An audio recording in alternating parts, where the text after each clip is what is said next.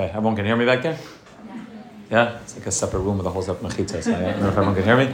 If you can't hear, just I'll try to talk a drop louder, but if you can hear, I'll talk even louder than this. So, first of all, thank you to the Shechters for hosting, Mitzvah Shem, having a share in the house, Mitzvah Shem. You should be zeichet to a tremendous amount of shefa and ruchnis and gashmias, and Mitzvah Shem, we're talking about the concept of Moshiach, and Mitzvah Shem, the Kedushas Levi used to say that the same way we understand that every shul will pick up, Chazal say every shul will pick up and move to Eretz Yisrael when Moshiach comes. The Kedushas Levi used to say, for sure, Yiddish home is going to do the same when Mashiach comes, that every Yiddish home which is used for Torah and Tefillah, and the Yiddish home which is used to make brachas and to Shabbos and Yantif is for sure going to be able to pick up and move when Eretz Yisrael comes. They should be zeicha, Mitzvah Shem B'Karev, that this house and all the houses and all of our homes and shuls should Mitzvah Shem pick up and move to Eretz Yisrael. So in Mitzvah Shem, we're going to discuss the concept of Mashiach, and I think it's a topic which, in general, perhaps we don't focus on a lot. We don't focus on enough, that's for sure, and I think that throughout this very, very difficult period of the past 2.5, 3 weeks, I think this is a topic that's been in a lot of people's minds.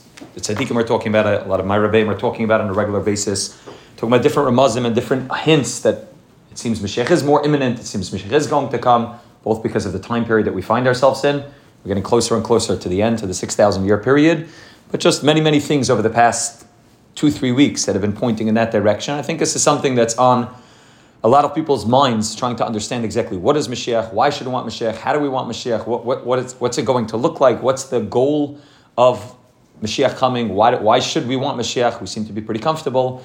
I think it's something that is worthwhile, even just gathering, just for the sake of talking, just saying the word Mashiach is already worthwhile. Just to gather, to say that we're gathering to talk about the concept of Mashiach is something that's worthwhile to do, and it's something that's very, very, very something that every Yid really needs to have his focus on constantly. You know, somebody mentioned to me recently, they said, you know, I was talking about the concept of Mashiach, and I said something about Mashiach, and I said, you know, we don't daven for it very often. And I said, if you open the Siddur, you really can't go 4, 5, 6 lines without mentioning some aspect of Mashiach, of the Geula. So it's something which, throughout davening and throughout our day, it's something which should be on our heads constantly. And I think that Baruch Hashem, one of the perhaps silver linings of what's taking place over the past 2 weeks and continuously taking place is that people are focusing more on Mashiach, thinking about Mashiach.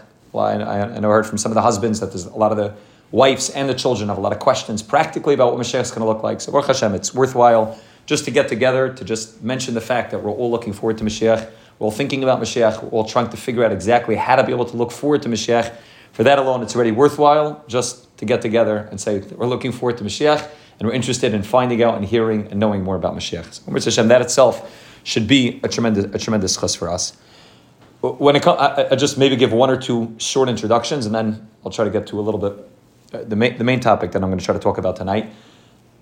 In general, we found that I think over our lifetimes itself, we found different periods where we've had tzaddikim talk about the concept of it's the signs are pointing towards Mashiach coming. This happened during COVID. During COVID, there was a lot of talk, especially at the beginning of COVID. There was a lot of talk about the concept of Mashiach coming.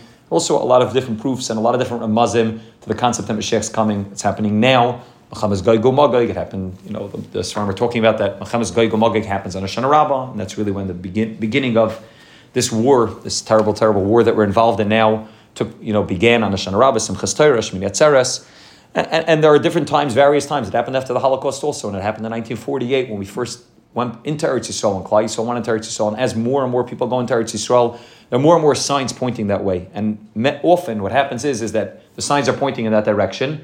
And then, like what happened with COVID, the signs pointed that way. People were excited. There was tremendous awakening of the concept of Mashiach. There were Svarim coming out talking about Mashiach. There were Shiurim coming about Mashiach. And then it doesn't come. And people get very disappointed. People feel very let down that they looked for it, they yearned for it, they hoped for it. They heard various speeches that it's going to come and the signs are pointing that way. And then when it doesn't come, people get very let down. And therefore, it's important to know that anytime we talk about that there's a time in which it seems like Mashiach is coming, we don't know when Mashiach is going to come. Yaakov Avinu goes all the way back to Yaakov Avinu, who tried to reveal to his children when the gates of the Geula is going to come, when Mashiach is going to come, and Hashem hid it from him. And ever since Yaakov Avinu tried to reveal to the Shvatim when Mashiach was going to come, and Hashem said that that's not the goal and that's not the purpose of what Yaakov Avinu should be revealing to his children, ever since then the gates is hidden. The gates is something which is hidden to us. We have no clue when Mashiach is going to come. It's one of the secrets that's been a secret since the beginning of time.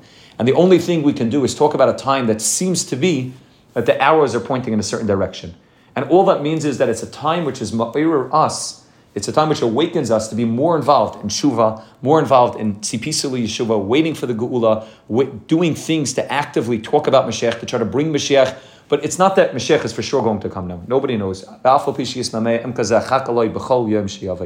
day we have to wait for Mashiach. We've been waiting for Mashiach for close to 2,000 years. And not all the tzaddikim can say is that here all the arrows are pointing towards. This is a time which is mesugal for Mashiach to come. The Chofetz Chaim himself, who spoke a tremendous amount about Mashiach. Rav Chaim wrote a whole contrast called Tzipisili Yeshua, where he spoke about the importance of waiting for the Geula and yearning for the Geula. Chofetz Chaim set up Kailulim, sitting and learning the halachas of the Karbanas. The Chofetz Chaim writes that when Mashiach comes, the Beis HaMikdash is going to be built and all the Kainim are going to become Tahar. Somebody needs to know how to bring the Karbanas. Somebody needs to know what to do.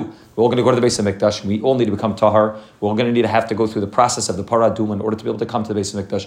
There are Karbanas that are going to need to be brought, and there need to be people that are educated to know what to do. And the Chofetz Chaim spent a tremendous amount of his life focusing on the sugya of Mashiach, learning about Mashiach, teaching about Mashiach, writing about Mashiach. And nevertheless, the Chofetz Chaim, even though he himself points to various signs that it seems like we're getting to the period called Ikvas of the Mashiach, Chofetz Chaim says, don't make the mistake of thinking that I'm telling you that right now this is for sure Mashiach.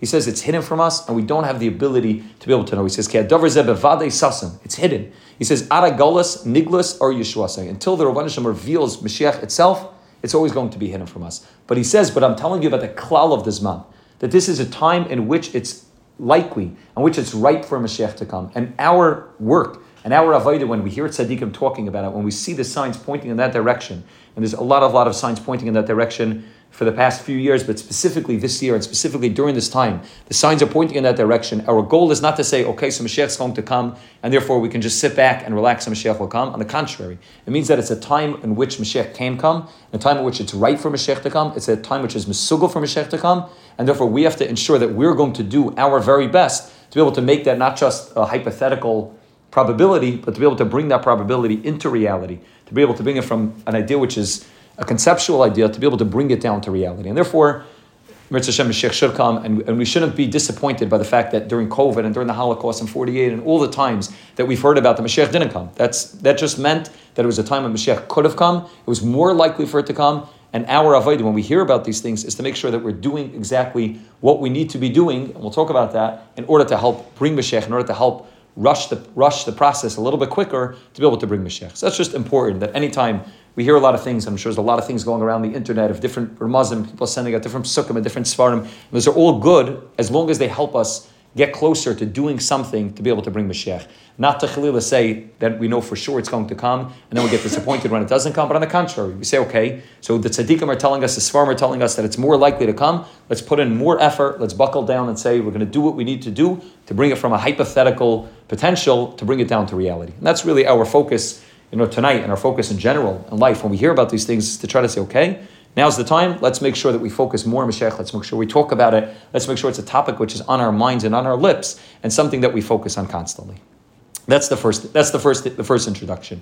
The second introduction is that I think a lot of the questions about Mashiach and exactly what Mashiach is going to look like focus on practical questions about exactly what's it going to look like practically. Somebody asked me just now, my kids want to know, when this Tchias HaMeisim, are people going to come back young? Are they going to come back middle age? Are they going to come back old? What exactly is going to be the process? People want to know very often if somebody had more than one spouse, which spouse are they going to come back with?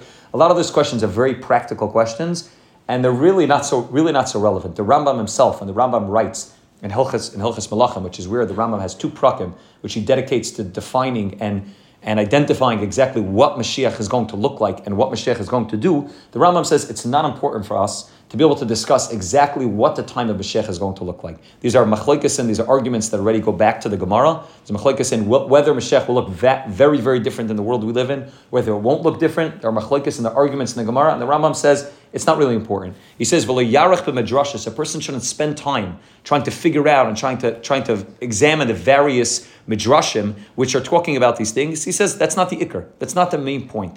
And they don't bring a person l'idei yira and l'idei ahava. They don't bring a person to love Hashem and to fear Hashem more. Don't try to figure out exactly what day Mashiach is going to come and what exactly it's going to look like. The Rambam says is not so important. Rather, yichaka v'yamin b'chlal hadavar. Focus on the main point. Focus on what Mashiach is going to do to the world, not maybe in terms of the practical differences, and not maybe in terms of the details, but what is Mashiach? Why do we want Mashiach? What's the goal of Mashiach? Why is the period that we're in so terrible that we're yearning for Mashiach? And focus on the klal as opposed to the prat. Focus on the main idea of what Mashiach is going to do to the world and to every one of us and to the reality of the world we live in, as opposed to focusing on, will there be cars or are we going to go back to horse and buggies? What exactly is it going to look like? Are we still going to have smartphones? We're going to go, everyone's going to have to get a dumb phone. Those are good questions, and they're also maybe important questions if they get us to think about Mashiach, but we don't really have the answers. The Rambam didn't have the answers. The Gemara didn't have the answers. And the Rambam says, ultimately, we have to wait, and we're only going to know exactly what Mashiach is going to look like and how the period of Mashiach is going to look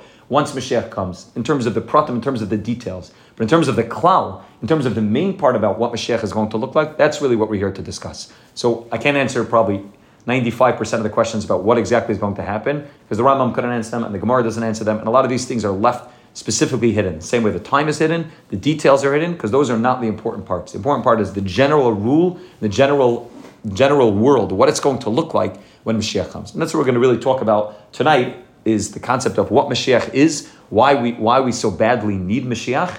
And Ritz Hashem will talk about some ways that we can yearn and hope and daven for Mashiach. So those are the two Akdamas. First of all, in terms of time, nobody knows. And I heard from one of my Rebbeim, he said, if anybody tells you exactly when Mashiach is going to come, you could ignore that person because nobody knows. And the people that do know don't say. Right? Those that know the secrets don't reveal the secrets. So we said, obviously, if a person will tell you exactly, people could say, this is a time. This is a time that we're getting closer. That's point number one. And point number two is to talk about exact details of what exactly it's going to look like. We don't know the answers. And again, we can visualize in our head the main idea of Mashiach, but the pratim, the details, are not so important, and we don't really have the answers to that. Those are the two introductions that I would give. Now, when we talk about the concept of yearning for Mashiach, I think that was the title for this year, right? Yearning for Mashiach, something along those lines. When we talk about the concept of yearning for Mashiach, we have to understand that that's a fundamental in what it means to be a Yid. It's not something which is just limited to certain times of the year, to just during the 3 weeks and during Tisha B'Av. It's the fundamental of what it means to be a Yid, is to yearn for Mashiach. The Gemara in Shabbos tells us that at the end of everyone's life, when a person comes before the Beis Din, when a person comes up before Beis Din, they're going to ask a few questions to every single one of us. One of the questions they ask us are Tzipisa Yeshua. Did you yearn and did you hope for the Yeshua? Did you yearn and hope for Mashiach to come? It's part of what it means to be a Yid, is to yearn for Mashiach. And the Rambam writes that also. The Rambam writes you have to believe in Mashiach. But the Rambam writes, it's not enough to believe in Mashiach. He writes, if a person who doesn't believe in Mashiach, or somebody who believes in Mashiach but is not waiting for Mashiach to come, is not yearning for Mashiach to come on a regular basis, he says not only is he kaifer in a Navi, he says that he's kaifer in the whole Torah. Very scary lashon from the Rambam, but the Rambam says it's crucial that every one of us work on this concept of not just believing that there's going to be Mashiach, but really working on yearning for Mashiach. Tzipisa Yeshua, saying that on a regular basis when we daven, when we do mitzvahs. As little kids, we always know that every mitzvah you do builds a brick in the base of Mikdash. But as adults also, it's important that we don't lose that concept of yearning for Mashiach and talking about Mashiach once we become adults. On the contrary, as we become older, we have to really mature in what it means to yearn for Mashiach, but we have to look forward to Mashiach, and it's part of the fundamentals of the animamins. We have 13 animamins from the Rambam that a person needs to believe in, and one of them is animamin ba'emunah shalema and Mashiach ba'afal pei sheyismamea. Even though it's taking a long time, even though it's taking close to 2,000 years, im kol zeh. And a person has to work. It's difficult, as we'll see in a minute, that there are difficulties to yearning for Mashiach, to wanting Mashiach, but a person has to be involved in the process of at least thinking about wanting to yearn for Mashiach. As far as I say, even if a person doesn't want Mashiach, but at least to want Mashiach, at least to get to the level where I know that it's something that I should want, I know that it's something that should be central and focused on my mind, and I want to at least be involved in something. And I think coming to the shiur, like I mentioned, is probably the first step in saying, okay, I want Mashiach, or I want Mashiach, and I want to know more about it. I want to yearn for it more. And that's something which is important to do, important to yearn for Mashiach.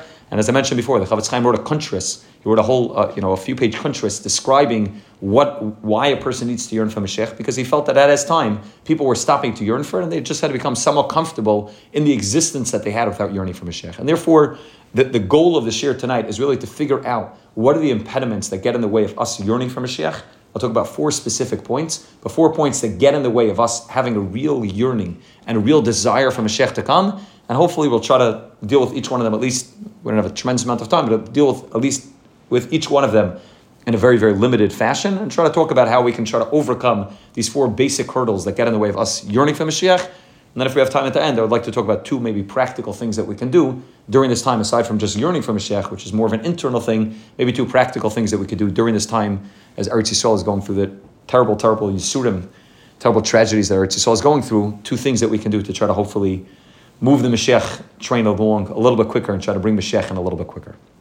So I'll talk about four things. These are the four things, when I think about yearning for Moshiach, the four things that I think of, and I tried to speak to one or two people over the past few days, what are things that get in the way of a person yearning for Moshiach? I'll talk about four things, and hopefully we'll try to overcome them as much as possible to try to really work on ourselves on having a real yearning for Moshiach that at least once a day, twice a day, we stop and we think, and it's something that's on our mind, something that we talk to our children about, something that we talk to ourselves about, something that we daven for, the concept of yearning for Moshiach. I know I made with my kids last week. I think I was babysitting maybe on Sunday. So I sat down with my kids and we had they wanted to make a project, they wanted to draw something. So I said, let's draw signs welcoming Moshiach. Instead of just, regular pictures, we made signs for the front door, we made signs for around the house. It's something that I want it to become on my mind more. I want to be thinking about it more, and I want my kids to be thinking about it. So we made signs, and we made a picture of a shofar and a picture of welcoming Mashiach, and it's something that's now hanging on my front door, and something which now every time I walk in the door is something that's on my mind. I see a sign that says "Welcome Mashiach," and I see something that says, my kid wrote Mashiach. We're waiting for you. We've been waiting for a very long time, for 2,000 years. But it's something that needs to be on our heads. And again, there are impediments. There are things that get in the way of us really feeling that yearning. So let's try to talk about the four things that get in the way, at least that I can think of, and hopefully how to overcome them so that this is really part of our reality. Like the Rambam says, that we need to not just believe in Mashiach, we need to yearn and want Mashiach and be thinking about it. That every day this is something that should be on our minds, our families' minds. This should be something which is front and center, especially at this time when Klal Yisrael is going through a difficult time, to be thinking about the concept of Mashiach. So I think that number one, one of the things that gets in the way, especially for those of us living in America, which is all of us over here, is that we don't feel the need for Mashiach as badly as perhaps our grandparents did. Baruch Hashem, we're settled in America. Baruch Hashem, I think talk for everybody in the room. Everybody owns a house. I think everyone here is from the community. Everybody owns a house. Everybody's settled. Everybody feels. We don't feel the pressure that our grandparents felt. And our grandparents lived in Europe, in Poland, Hungary, wherever they're coming from. There was a certain pressure. There was a certain oppression that people felt. There was a certain cynicism that people felt from the game around them, that people knew they weren't safe, whether they were living in ghettos, whether they were living in regular cities and regular streets, whether they had good jobs or not good jobs. It was very, very clear to them that this wasn't the way the world is supposed to be. And there was even if it was at a time when there weren't pogroms, and it was before the Nazis came, even those in between years, in between World War I and World War II, and before that, it was never very, very comfortable for Jews in Galus. There were times when we had 200-300 year periods where it was going better. We never really had a period where we felt not just comfortable, but we felt like we were at the top. We felt like we were doing well successfully in Ruchnias and in Gashmias. Baruch Hashem, in Ruchnias, you drive around Lakewood. I spoke to someone who came to Lakewood recently, and he said, you can't drive a block in Lakewood without saying a shul and a yeshiva. You can't drive a block without saying, and beautiful. We're not talking about little basement shuls. We're talking about, Baruch Hashem, the neighborhood itself is, Baruch Hashem, building four beautiful shuls, but it's every block in Lakewood, and every block in Muncie, and every block in Passaic, and in Flatbush, there are shuls being built, there are yeshivas being built, the kailim are full. And we feel like, Baruch Hashem, we're doing well, we're doing good. Ruchnias, we're doing good. Gashmias, Baruch Hashem, Klal Yisrael is in a much better place, not just financially, but in terms of our, we don't feel the need to be running away constantly from the Goyim. We don't feel very safe. I think most of us feel very safe, especially now. There's anti-Semitism, but in general, the general feeling of us is that Baruch Hashem, we're here, we're settled, we own a house, things are going well, we're steiging in Ruchnias, things are going well in Gashmias, overall, and therefore we're good. We don't feel that need, we don't feel that pressing urge that we need Mashiach, that we can't survive without Mashiach. And that itself is, again, if you live in Eretz Yisrael, it's much, much easier. Every time you go to the Kaisel, you see that this is not the way things are supposed to be. Even walking the streets of Yerushalayim, when a person who's sensitive to Kedusha walks the streets of Yerushalayim, you realize that's not the way the streets of Yerushalayim are supposed to look. The things that are taking place on the streets of Yerushalayim, that's not the way Yerushalayim is supposed to be. And you come to the Kaisel and you see that there's a mosque sitting on top of the Kaisel, so you can appreciate being by the Kaisel, but it's a churban. And when a person comes to the Kaisel, even when you don't live there, and you have to tear kriya, you recognize that it's not the way things are supposed to be. And Eretz Yisrael, there's a much more clear feeling of, we need Mashiach. And they're constantly being bombarded from the Arabs, from all sides, as we see now, from the south and the north. And there's a feeling of, although Baruch Hashem, people have betachin and amuna and Eretz Yisrael probably in a lot clearer way than we have it over here, but there's a feeling of, this is not the way Eretz Yisrael is supposed to be. It's good, Baruch Hashem, people live in Eretz Yisrael, a tremendous amount of millions of Jews live in Eretz Yisrael, but it's not really the way things are meant to be. In America, it's much, much harder to really feel that. And especially, Baruch Hashem, once a person settles down, a person owns a home, and a person spent money maybe doing over their home and really settling in, it's very difficult for a person to feel that pressing urge that we need Mashiach, that we can't survive without Mashiach.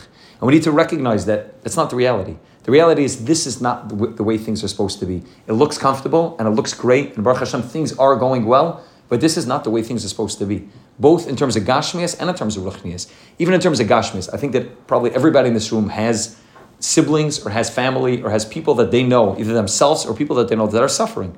People are suffering. People are suffering with mental health. People are suffering with lack of shidduchim. People are suffering waiting for children. People are suffering with shalom bayis and divorces. People are suffering with chinuch of their children. People are suffering. All of those issues, all of those basic issues of what it means to be able to live properly, all of those things will be taken care of once Mashiach comes. So even if, Baruch Hashem, we have a home, and Baruch Hashem, we feel settled, and Baruch Hashem, things are going, by and large, things are going well, there's a lot of issues. There are a lot of issues in Klal Yisrael, and we all know about them. We know about the Bnei Olam issues, and we know about the Shalom Bayis issues, and we know about the chinuch and the mental health, the amount of medication that children are on in order to be able to function properly. We all know about these issues. And we know that these are issues that, these are not the way that things are meant to be. And even though, by and large, things are going well, and there's a lot that's going well in a general sense, but we all know that people are suffering. We all know that things are not 100% the way they're supposed to be. And we all know, either ourselves personally or our friends and family, that we're all suffering. And things are not really good. And people are dealing with such, especially in our generation,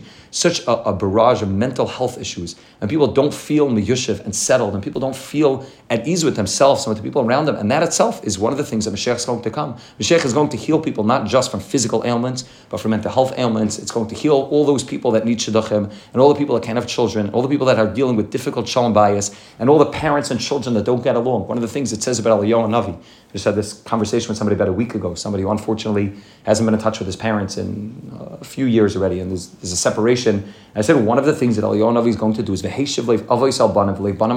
to return parents back to children, children back to parents, spouses to each other, to be able to return things to the way they're meant to be. And if we could just sit and just think about that, Baruch Hashem, our lives are by and large, I think, going well. But if we can just think about all of the challenges that Klal Yisrael has in every area, in Gashmias and in Ruchnias as well, all the people that are no longer from, people that used to be, grew up in from homes that are no longer from. So we start to realize that, Baruch Hashem, we're not being chased, and there's no Kazakhs chasing us, and there's no pogroms, and there's no Inquisition, and there's no Holocaust, but we're also suffering. And Klal Yisrael is not really in the place that it's supposed to be. And if that alone is the reason why we yearn for Mashiach, that alone's enough. If we just can think about all of the challenges and all the suffering, you can think about just within the community and within Lakewood and within America, all of the challenges that we have as a nation, and think about what the world is going to look when Mashiach comes, that alone is enough to be able to be a person to think about Mashiach and to think about yearning for Mashiach. And when Mashiach comes, we're not going to have these issues. And the yearning for Mashiach that comes just from that simple thought about what's taking place and stopping to recognize. Forget about Eretz Yisrael even for a second, what's taking place over there. The fact that there's over 200 hostages being held by the greatest Risham animals that are holding hostages, but just even locally, what we're dealing with and what we're suffering with, and we can think about that. That itself awakens within a person the feeling that I need Mashiach. And we need the Rabban Hashem to be able to set things back to the way they're supposed to be in Gashmias and in Ruchnias, and that the world should go back to the way it's supposed to be, that things are working well, that people feel comfortable, people feel at ease, that husbands and wives can get along, that parents and children can get along, that families are able to be one unit. That idea is enough already for us to think about Mashiach. And if we're able to take it maybe one step further, if we can think about Ruchnias, so we mentioned a lot of the Gashmias problems, Ruchnias as well, right? Ein bayis sha'ein shameis. It says by Makas Becheres that every home had somebody that was nifter. Ein bayis sha'ein shameis. The Sfarim talk about that nowadays in our generation, we're dealing with the same thing in terms of children going off the derech. Ein bayis sha'ein shameis. Everybody knows either a sibling or sibling-in-law or a close friend or somebody else's sibling that unfortunately is no longer involved in Shemer Torah mitzvahs. And if you can think about forget about the people that were from and are no longer from. If you think about the majority of Yidden, a vast majority of Yidden are not Shemer Torah mitzvahs. The vast majority of Yidden are not involved in what the Rebbeinu Hashem wants to be involved in. And we can just think about that. Baruch Hashem, our communities are doing well, and Klal Yisrael is doing well when we focus on Klal Yisrael as from Yidden. But that's not what Klal Yisrael is. Klal Yisrael is not just those that are from. Klal Yisrael is not just Lakewood and Tom's River and Jackson. And Klal Yisrael is not just the from community and the yeshivas and the kollel. Klal Yisrael means every Yid in Klal Yisrael. And if we can think about the Yidden that grew up from, that are no longer from, we think about the Yidden that never had the opportunity to be able to learn about the Rabban Shalom. So we start to say, Rabban Shalom, we need Mashiach. This is not the way Klal Yisrael is supposed to look. Baruch Hashem, we're doing well, but there's a vast majority of Klal Yisrael that's not doing what you want them to do. And we recognize that when Mashiach comes, as the Rambam says, everybody's going to be able to get back to that place of tshuva, that every yid is going to realize and recognize that there's a Rabbanu Shem in the world, that ain't oid malvada. You see what's taking place now in Eretz Yisrael. It's unfathomable for most of us to think about, but it's a reality, especially if you talk to those people. I have a few friends that are involved in Kirov and Eretz Yisrael. There are people in Eretz Yisrael that live 45 minutes, an hour drive away from the Kaisal max, and they don't know the words to Shema Yisrael Hashem Elokeinu Hashem Echad. They've never put on tefillin in their life. They've never put on tzitzis in their life. People living in Eretz Yisrael, closer to the Kaisal than will ever be, as of now, while we're still in Galus, and they can get there easily, and they don't know how to put on tefillin. I've watched, you stand by the Kaisal and you watch people putting on tefillin, and these are people that are Israelis. You walk through the old city sometimes, and I'll have people ask me, how do you get to the Kaisal? Ask me in Hebrew. You live in Eretz Yisrael, how do you not know how to get to the Kaisal? Because unfortunately, they're not religious, and they've never been to the Kaisel, they never put on film, they never put on tzitzis, they never kept the Shabbos. To think that they're Yidden in Eretz Yisrael, forget about everyone in America and in all the nations of the world, they're Yidden in Eretz Yisrael that have never kept the Shabbos. And Baruch Hashem, now with this, with everything that's going on, there's a tremendous eris of tshuva, but just that alone, when a person thinks about the Chil Hashem that's taking place, that Klal Yisrael is not holding where they're supposed to be holding, that although a small percentage is Baruch Hashem doing amazing, that's only a small percentage. When a person thinks about the Chil Hashem, that also, a person thinks about what's going on outside of our little circle, and a person starts to realize that there are a lot of Yidden that unfortunately don't know the Rabbanu Shel Adam. And it was just in Eretz Yisrael Pesach, I was standing by the, if you know what the men's section of the Kaisel looks like, but there's a sort of like a tunnel on the left side. Like before you go into the tunnel, it's like a little place with the Siddur Mar. So I was standing there with my daughters. My wife was on the women's side davening, and I was standing with my three kids. So my daughters were writing notes to put on the Kaisel. So they were standing there writing notes, and the position I was standing in, there was like a little wood desk to write notes on, and I was standing behind the desk, and my kids are writing notes on the desk. So it looked like, I guess, to somebody walking into the Kaisel that I worked, for the Kaisel. I worked, for the I don't know what they call it, but like I work for the government, manning the Kaisel booth. So a guy walked in, an Israeli guy from Eretz Yisrael. He walked in and he asked me in Hebrew, he says, I have a friend that's here with me. Is it okay if I bring him in for a few minutes? So I said, yeah. He's like, I don't know if I want to pay. I was like, you don't have to pay to go to the Kaisel. I was like, it's free. You know that this is a place that everybody's welcome. You live in Eretz. Here's a yid who lives in Eretz Yisrael. He thought it costs money. He thought it's a tourist trap. He thought it's something that you have to pay. And he's asking me if I can just let him in for a few minutes. I said, of course. I said, he can go in. He said, what do I do there? So I said, have you put on tefillin today? He didn't put on tefillin. I said, okay, go to this stand. There's a stand, Baruch Hashem, a lot of pairs of tefillin. Go put on tefillin. Say Shemona Esrei. He knows how to read. Baruch Hashem, every Israeli knows how to read Hebrew. That's the advantage they have. Read Shemona Esrei. Say Mincha. And mamash, like 3 minutes later, another guy came by to me, and another Israeli, and he's like, again, he also thought I worked there, and he's like, I was in there for all of 5 minutes. My kids are writing notes. He's like, is there something I'm supposed to do here? I said, yeah. I said, talk to Avinu Shabbat Shamayim. He's your father. And you can stand there and you can say whatever you want to him. I said, go put on tefillin, obviously. I don't know when was the last time he had put on tefillin. I said, go put on tefillin and talk to Hashem. He says, is there any special prayers to say? I said, yeah, there's mincha. It's right about mincha time. It's before Shkia. You never heard of mincha. So you have a yid living in Eretz Yisrael who doesn't know what the Kaisel is, who doesn't know that every yid can access the Kaisel and doesn't know what mincha looks like. It doesn't know what to put on Pirat Tefillin is. That itself is a tremendous Chil Hashem. When a person's able to think beyond the small percentage of Yidden that Baruch Hashem are doing amazing in terms of Yiddishkeit, so a person starts to feel the Tzara Shechina, that you can imagine what Avinu Avarachim and what the Rabbanu Shalom looking down at Klal Yisrael. The Rabbanu Shalom sees that Baruch Hashem are doing amazing, but it's not enough.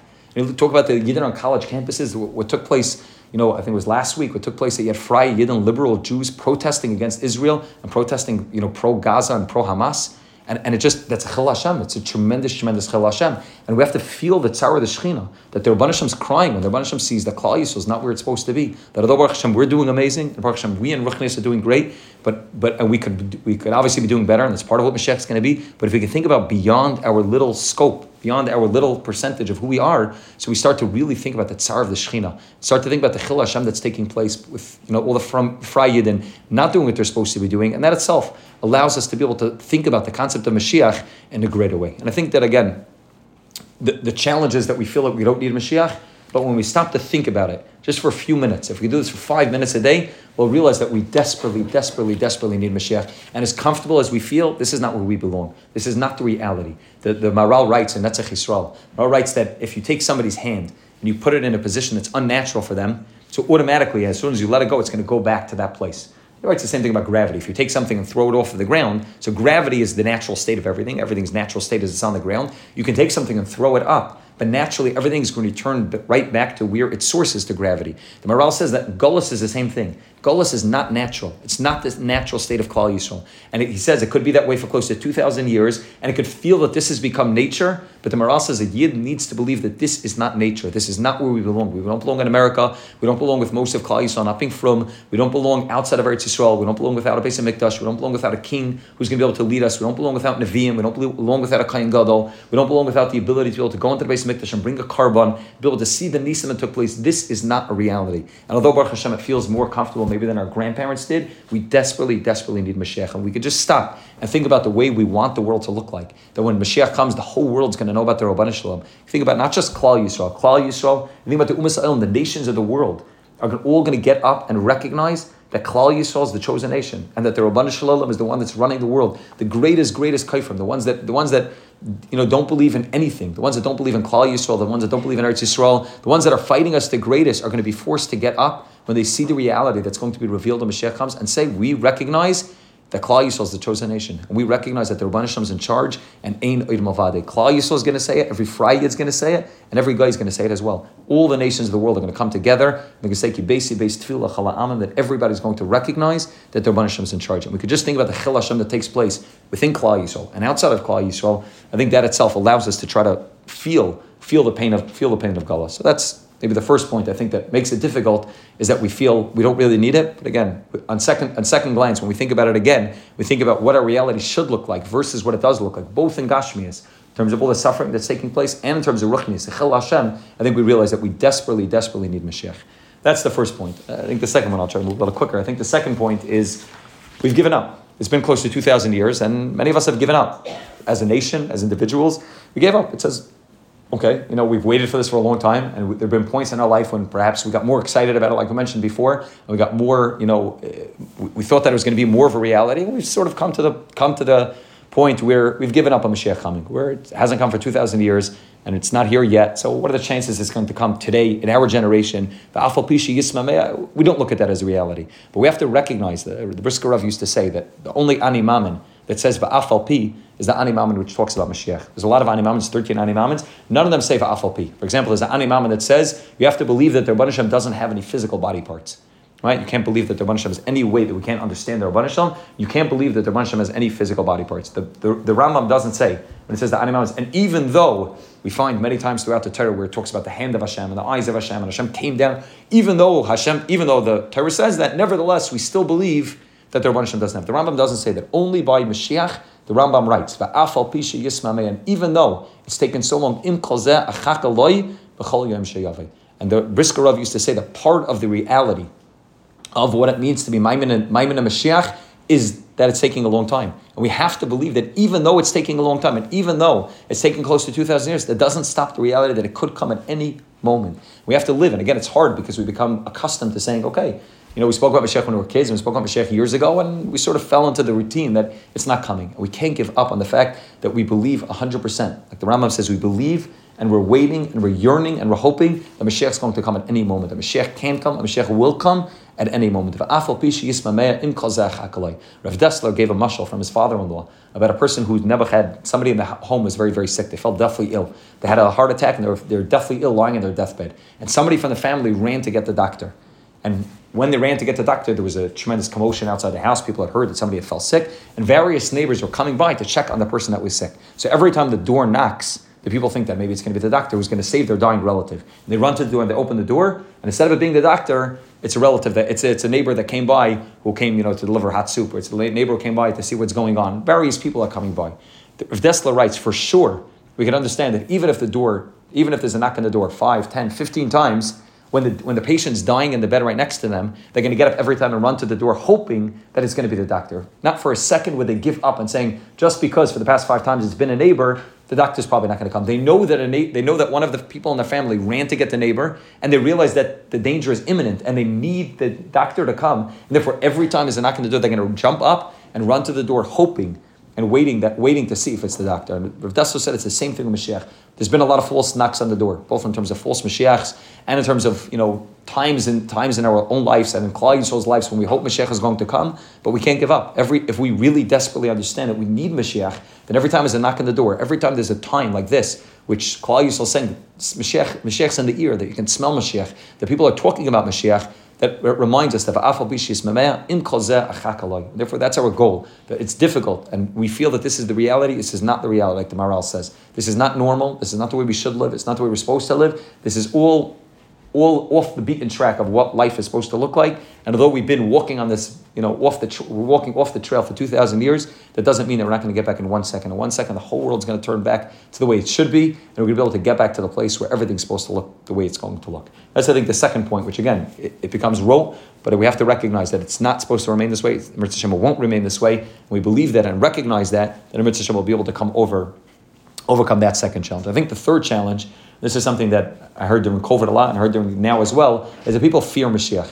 There's a tremendous fear what's going to happen when Mashiach comes. People, there's people like to say, and again, there are Makaris for this, but there's many Makaris the other way, and this is not the way we have a Maser from, I have a Maser from my Rebbeim. It's not what's going to happen when Mashiach comes, but people like to say that the same way only 1/5 made it out in Mitzrayim, by Yitzias Mitzrayim, only 1/5 is going to make it out when Mashiach comes. And therefore, somebody told me yesterday, he said, probably like, How many hundreds of people do you think are going to make it when Mashiach comes? He said, I'm for sure not going to be part of it. I'm for sure not. And even if I make it and I get to Mashiach, you know what's going to happen? Mashiach's going to put me under the microscope and I'm going to melt away. Everything's going to be, the Rosh Hashem's going to be done with me and I'm never, ever going to make it. And people have a tremendous, tremendous fear about Mashiach. So therefore, we're not going to daven for something that we're afraid of.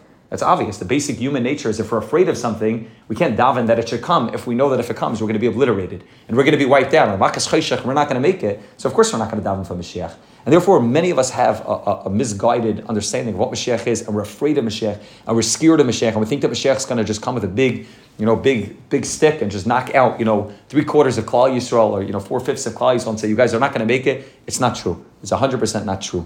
In the Haggadah we say, Rav Tzadok writes this, that in the Haggadah we say to the Ben Harasha. The Ben Harasha is Kaifer Be'ikr.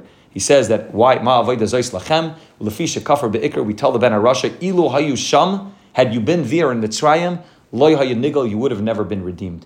Says Rav Tzadok, the words that we use to the Ben Harasha are very, very specific. We tell him, ilu hayu sham, had you been there, you never would have been redeemed. But Reb Tzadok says, once we all had Matan Torah, that was all prior to Matan Torah, that there was an option to opt out of Klal Yisrael. Once we had Matan Torah, Reb Tzadok says, it's not possible. Everyone's going to be part of the Geula, especially us, especially the Frum Yidden, especially those that are working on themselves, especially those that are involved in Torah and Avodah and Mitzvahs and Tshuva. We're all going to make it. And not only are we going to make it, we're going to be at the front lines. We are the ones that are bringing Mashiach. Mashiach comes, Mashiach's going to be proud of every single Yid, from, for sure, and even those that are fried, that are trying and that don't know, and the Tinnik Shanishba, the ones that never learned about Yiddishkeit, Mashiach is going to be proud in an unbelievable way. The Rabban Hashem is going to be proud of every single action that we did. Rabban Hashem is not putting us under a microscope and trying to wipe us out. Rabban Hashem is not only taking the top 5% of Klal Yisrael, every single Yid. Laval Yidach Mimenu Nidach, the Pasuk in Shmuel Bey says, Laval Yidach Mimenu Nidach means no Jew will be left behind. Everyone is going to make it.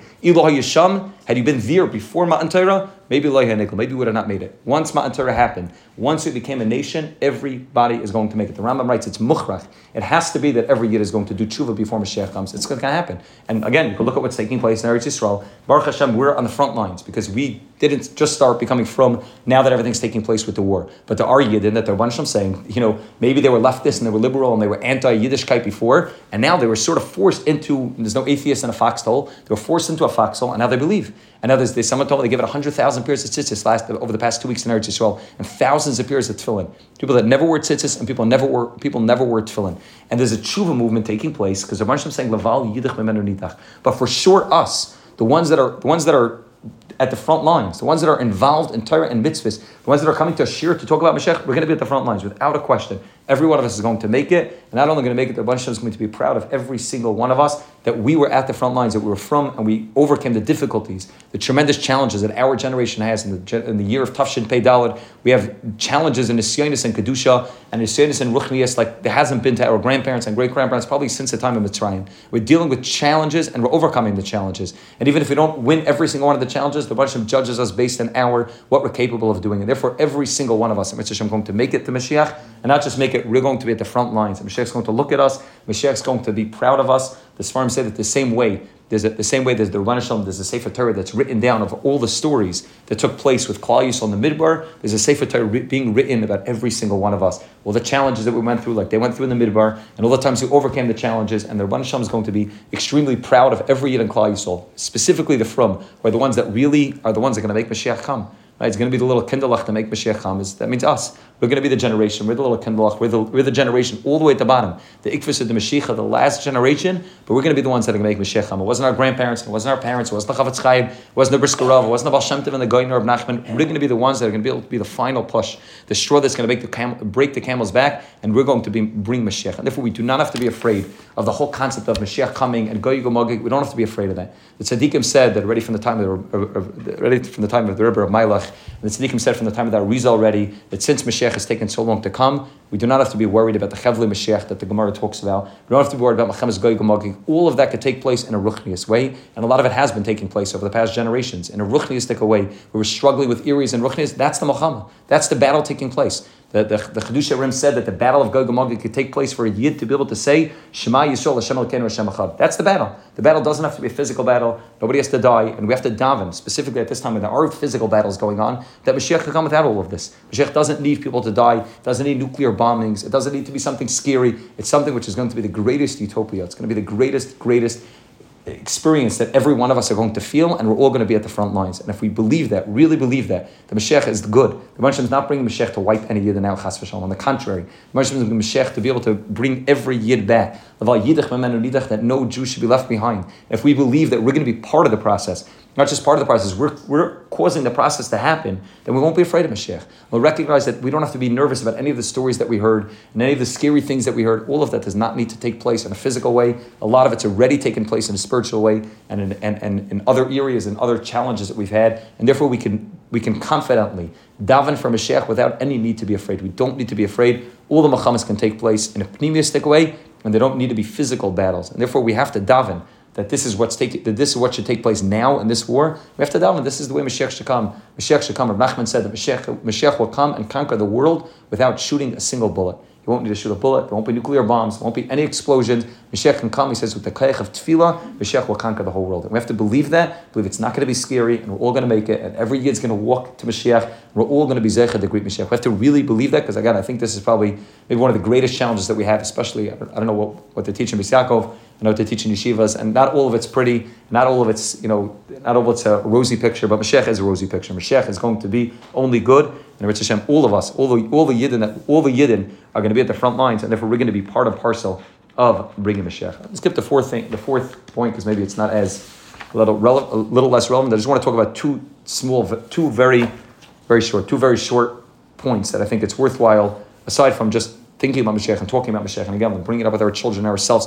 Two very small points that I think we can all be working on, and these are not points that I said myself. These are points that I've heard from more than one of my Rebbeim that said these are what we should be working on during this Melchama, during this war that's taking place in Eretz Yisrael, and at the end of times. The end of times is going to be a galus. I mentioned this in Shul, I think last week, that the end of time is a galus. We're in a galus called Galus Adam, which is Esav. But Rav Chaim Vital said that the end of Galus Adam is Galus Yishmael. And that's really who we're suffering with. We're not suffering from Galus Adam. We don't really suffer from the Christians much. We suffer from the Arabs, from the Ishmaelim. That's what we're suffering from right now in Eretz Yisrael. And that's who we've been suffering with, for the past, since 1948 for sure. We've been suffering from the Arabs. Yishmael, it mentions in this week's parsha, Yishmael has two ideas that we have to be able to overcome in order to really be able to wipe out Yishmael and to be able to wipe out the koach of Yishmael and to be able to bring Mashiach. The number one is that Yishmael is a child of Avram Avinu. Avram Avinu is the midah of Chesed.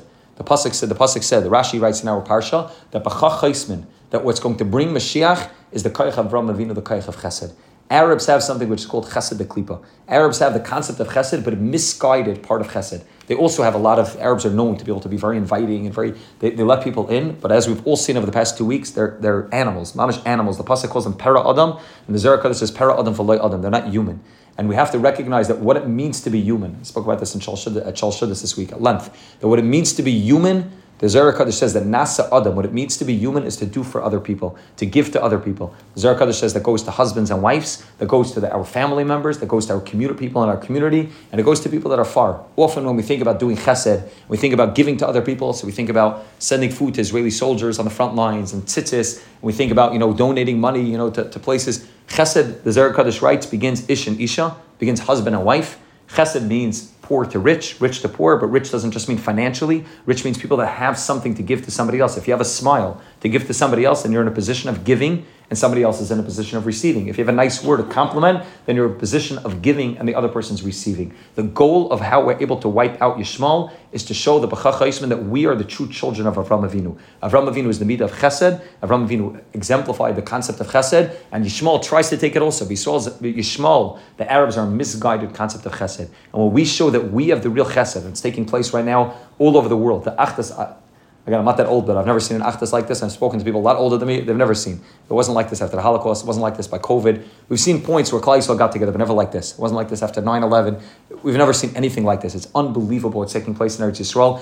All of Klal Yisrael is coming together, and all of the barriers that were up so strong the weeks before this war, the walls that were put up, by the left and the right were probably the largest walls to separate, shattered in a minute, in one moment. They all shattered, and there's an Achdas taking place in Klal Yisrael where everybody is coming together. And we need to recognize that that's the way we wipe out Yishmael. Yishmael has the concept of Chesed, of Klipa. It's a misguided type of Chesed, and we have to show that we are the true Yershim. We're the true ones that can inherit the Koyach of Chesed of Avram Avinu. And when we show that we have Chesed, we show that we are the real Adam, and they are not the real Adam, they are para Adam. They're like the Pasuk says, Am Adayim Lechamar, their nation compared to a donkey, and they don't have the ability to have the concept of Chesed at all. They're animals, as we've all seen, and we have the ones that are Chesed. Look at what's taking place. You contrast the news stories that we have versus the news stories that what's going on their side of the border, and it's unbelievable. There's Yidden giving up everything, not just time and money and effort, and people are doing everything they can to help out people they never met, they don't know, people that are not from, people that have nothing to do with, and people are doing everything they can to show that we have the concept of Chesed, and therefore, focus number one during this time is Chesed. But again, as we said, Chesed doesn't mean things way out of my immediate circle. On the contrary, Chesed, like the Zera Kodesh says, begins Ish and Isha, and then it spreads further and further away. But that's point number one. Point number two is that we have to be able to create a Mikdash Ma'at in order to be able to be Zeicha to the base of Mikdash HaGadol. Every home, like I mentioned at the beginning, is a Mikdash Ma'at. Every home is a mini base of Mikdash. Not just the shul, but every home is a Mikdash Ma'at. And part of what Yishmael does, and again, this is maybe a longer, more deeper discussion, but Yishmael is Chesed Klipa, which also has a lot to do with a lack of Kedusha. That's what Yishmael is. Yishmael is the concept of Arayas, the concept of the inability to be able to create proper boundaries. That's what Yishmael is. That's what the whole idea of Arayas is. The whole idea of immorality is the inability to be able to create proper boundaries. And therefore, the other idea that we have to focus on is to try to figure out ways that we can make our homes into a Mikdash Ma'ah. And every family has to figure out for themselves what that looks like. It could be music, it could be magazines, it could be internet, it could be movies, it could be something, but something to elevate our home. It could be saying a Dvar Torah by the supper table every night. It could be making sure that we're benching out of a bencher properly, but something to make sure that our homes look like a Mikdash Ma'ah. And when we create proper boundaries, separating our homes from the street, and we create proper boundaries, showing that our home is a Mikdash Ma'at, that the same way in the Beis Hamikdash, you couldn't just walk into the Beis Hamikdash. There was gates, and there was certain perimeters of the Beis Hamikdash, and you had to be Torah in order to walk in. Our homes need to be the same way. When the light of our homes is shining, when every one of our homes is a Mikdash Ma'at, then together, collectively, all of the Mikdash Ma'ats of every Yid and Klal Yisrael, of every one of our homes, can create and bring down the great Beis Hamikdash, which is not the Mikdash Ma'at, but the Mikdash HaGadol. And that's our second avodah, is to figure out ways that we can create real separation, real boundaries. Yishmael is no boundaries. That's what immorality means, and that's Chazal say that this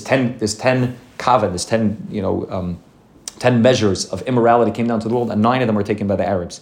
That's what Chazal say. 9 of them were taken by the Arabs. They have immorality. Immorality means no boundaries. That there's no separation between them and the street. There's no separation between one couple and another couple. Everything's just mixed, and there is no separation. The way that we're able to create a Mikdash Ma'ah is by putting up proper boundaries. And Ritz Hashem, by doing these two things, Chesed, which is fighting their fake Chesed, their misguided type of Chesed, and show that we are the true children of Avram Avinu, and by being involved in creating proper boundaries and proper Mikdash Ma'ah, making every one of our homes into Mikdash Ma'ah. And by the third thing, which is the main thing that we came to discuss, which is Sipisa li Yeshua, yearning for the Geula, and yearning for Mashiach, Mitzvah will all be Zeicha, to be at the front lines when Mashiach comes. Every one of us, every one of us will be there, and the Baal Shem will point at all of us and say, you were the ones that brought Mashiach, you were the ones that came to a Shuir, you were the ones that put an extra effort, that davened a little better, that learned a little better, did a little more Chesed, that tried, did whatever we're capable of doing with all the challenges of our generation, and Mitzvah will be Zeicha, our generation, the generation that we think of as the lowest, which is Rav Tzadok said it's our generation's higher than the Dor HaMidbar, higher than the ones that got the Matan Torah. We're the highest generation. We think of ourselves